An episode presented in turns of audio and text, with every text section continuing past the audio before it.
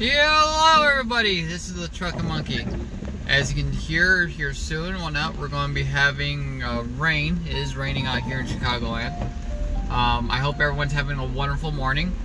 Uh, today we are going to be talking about, um, well, first off, no, to recap, uh, with our last episode we talked about, you know, what to do, uh, what you need to do when considering, you know, getting your license.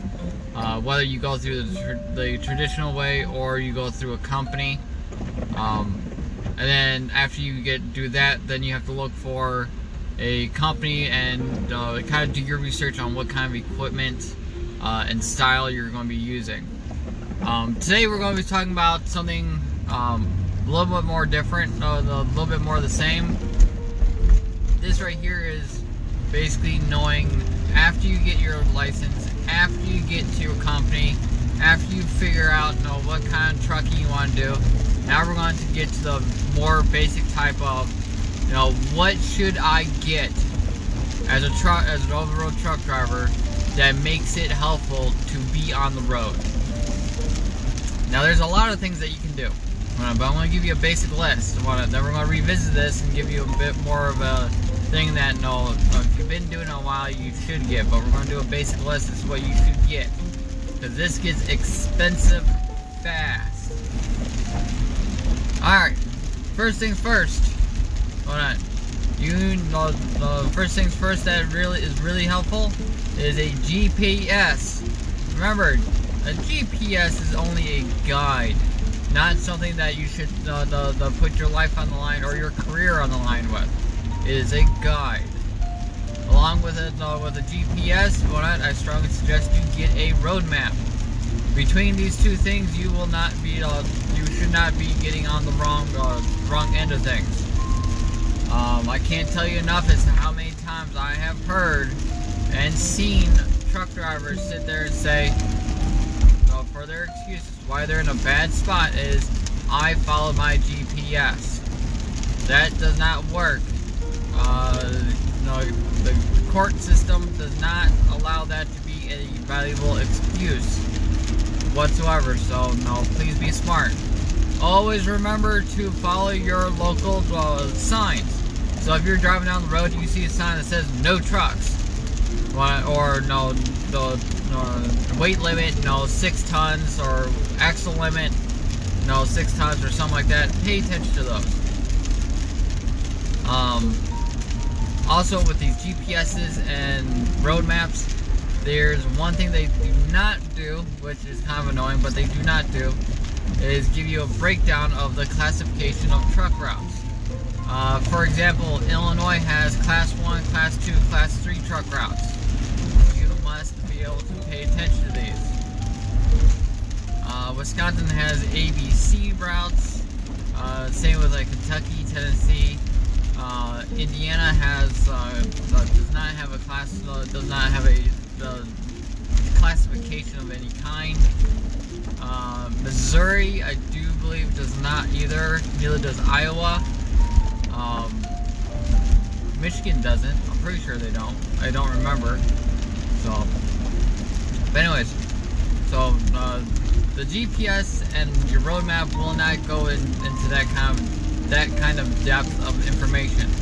What you can do if you are in a area that you are consistently going in and out of and you have a lot of customers there is to get a seven county map or something like that. You can usually find these at your uh, at some some local uh, stores. Um, if you can't find them there, uh, you gotta go onto like a, a, a map site uh, if anything, go on the Google, look up, you know, seven county maps for, you know, certain specific counties, and it should pull up a way for you to buy them off the internet, or something of that sort. So, anyway, so, uh, like I said, biggest thing, and first thing first is, you know, get your maps. Make sure you know where you're going. Um, second thing that you should get is a CB. Uh, this is very essential and please get it done right. Uh, are needed um, almost at all times. A lot of people will have them but never use them. Um, I strongly recommend you use them at all times. Uh, one, they're useful for getting traffic info, and two, on that, it's just fun to bug other drivers. Um, but please be polite on these things. There's a lot of people that listen to them. Um, it's not just truck drivers. You know, some kids will listen to them. So please, please watch your language. Um, if you have an issue with drivers and you feel like you're going to lose it, please just turn the radio off. Do not use foul language on the, uh, the CB whatsoever, please. Anyways, so we got your maps, we got your CB. Um, if you got got those two essential things, then you can go uh, turn around and uh, if you go west, you'll also need snow chains. Depending on what kind of tires you use, these can uh, be a real pain in the ass. Whether you got dualies or supers. Uh, supers are basically super singles. Uh, dualies, of course, is no, no, no dual tires. So, uh, getting snow chains is very essential, especially if you're going out west. Because uh, I do believe snow chains go into effect between October and April when out west. So, if you're thinking, no, no, how far west is west that no requires these? Well, simple. Anything west of the Mississippi you might as well be uh, uh, hauling chains on your truck. I used to haul, the, I always had chains on them, never used them. Simply because I use my better judgment. If the, the weather looked so bad where I needed to use snow chains, I said, the hell with it. I stopped my truck, called it in. I didn't move until the next day. Well, Chris, why would you do that? You're wasting time. You're, you're, you're putting because my life is more important than the uh, than this load. No load is worth your life. Always remember that, and that's a key thing to always remember. If you're if you're in a hazardous situation that you do not feel comfortable driving in, you should not uh, you do not need to be. Um, if the company uh, threatens to fire you or not, tell them to go uh, to go ahead because that means that company does not value you as a driver whatsoever. If they're going to fire you for, keeping you and uh, your equipment safe, then you know what? They're not the company for you. It's as simple as that. Um, Alright, so after your chains, um, I strongly recommend that you get a uh,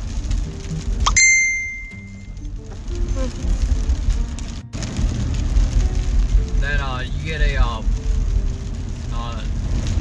refrigerator, like a mini fridge.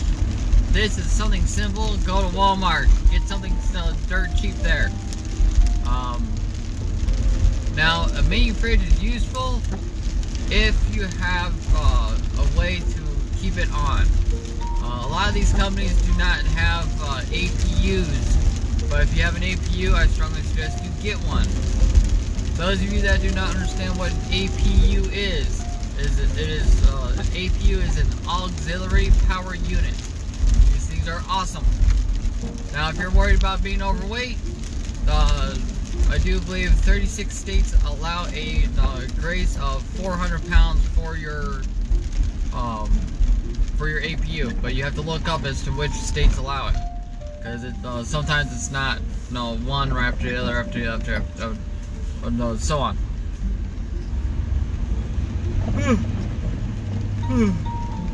Sorry, you guys. It's kind of early. Why not? So, uh, I'll explain later why I'm so tired. Y'all laugh. You guys will laugh at this one. But, um, so after you get that, um, also I would strongly suggest getting a uh, electric skillet or hot plate. Uh, those will work. Um, you can get those anywhere, Walmart, truck stop, anything like that. Um, at some of the truck stops, whatnot, you got these little uh, lunchbox looking things, whatnot, that, are, that can cook a steak in, uh, in an hour really, really well. Uh, me and my uh, me and my uh, trainer or and, and, the instructor uh, used one. Well, they had them. I did not. Oh, that's the other thing. When I, if you don't want, if you can't have any of those, and you have to use it while you're driving, um, I would say get a slow cooker, so that while you're doing your you know, 10 hours of driving, you know, you plug in your slow cooker, by the time you get done driving, you got dinner. But just make sure that the lid can be locked in place. Um, again, slow cooker. You can get that anywhere. Uh, Walmart, uh, Home Depot, uh, wherever. Target. Anyway. Um, let's here. Uh, we got maps, education, food, food storage. Um, the other thing is, no, the, the, the, the some entertainment. Um, you know, a TV, video games, something like that. Something to keep you entertained. Um, don't rely always on your phone. Make sure you have something that, you know, if you have no signal of any kind, you can still uh, get things done. Uh, still, uh, the, the, uh, still stay entertained. Um, when I was over the road, I had uh, my wife with me, with me a lot. So we had know, a TV, a game system. I had my laptop, ugh, and whatnot. So we just so that we could stay entertained. Um, whatnot. So so that's kind of how that is. So when you first start out, oh yeah, dang, I'm tired. Um, and everything like that. Know, you can kind of do all that, uh, get all that going. So, anyways, I'm sorry, I'm I'm I'm kind of tired. I'm yawning a lot. But last night I kind of had a problem. One night, my one of my kitty cats got scared by the dog. Went up our little uh, cherry tree, and I went climbing trying to get my cat down. That took like two hours. But uh, my wife said, just call the fire department. I'm like, no, I am not calling the fire, fire department just to get a kitty cat out of a dang tree. I'll go get it myself. Why not? So, that's why I'm tired. Why not? Um, like I said, no, these are things that you should start looking into once, uh, getting, once you get your truck and everything. If you do flatbed, you have a lot more equipment to get. You need to get tarps, chains, binders, uh, bungee cords and stuff like that. Um, if you're doing reefer units, I strongly suggest you get a, a nice, thick gauge, uh, like, like as big as a, set of uh, um, jumper cables as you can, and make sure that they're the that they, that you have at least 20 that's like 20 feet long with some uh, bungee cords. Reason I say this is because I've had to on uh, several occasions hook up about the jumper cable from the reefer unit to my truck to keep that reefer unit going in the middle of summer when that uh, when the battery on that reefer unit was unreliable. I think when I did that, I uh, those uh, few times I did, I had to drive nearly 400 miles till I get to till I got to a proper reefer uh, uh, refrigerated carrier uh, repair shop so that all they would have to do is swap out the unit. So, um, these are things you have to look into. Oh, and another thing, I almost forgot. Most importantly, go to Harbor Freight, make the Walmart or something like that. But I strongly suggest Harbor Freight. Get yourself a basic tool set with a set of wrenches, a set of ratchets, some uh, uh, some pliers and stuff uh, stuff like that. Make sure you have at least a basic set. This is essential because of a lot of the stuff that you'll be doing. Um, if anything, um, I can probably talk you through is to know uh, some other, talk you through some other things. So, but anyways, um, this is gonna be a short episode. Uh, I'm only doing uh, just this one segment on this one. So, uh, tomorrow we'll be talking about um, know how to deal with you know com checks, T checks, uh, those kind of things, truck stops, um, knowing as to uh, where to park, where not to park, and basically as to you know dealing with lumpers and uh, things of that sort. So we'll we'll go over that tomorrow. So as always, I say have a wonderful day. Keep the uh, shiny side up. Stay out of the ditches, and remember, patience is a virtue and uh, and always uh, don't be impatient. Alright, so have a good day, you guys. This Truck Monkey. Bye.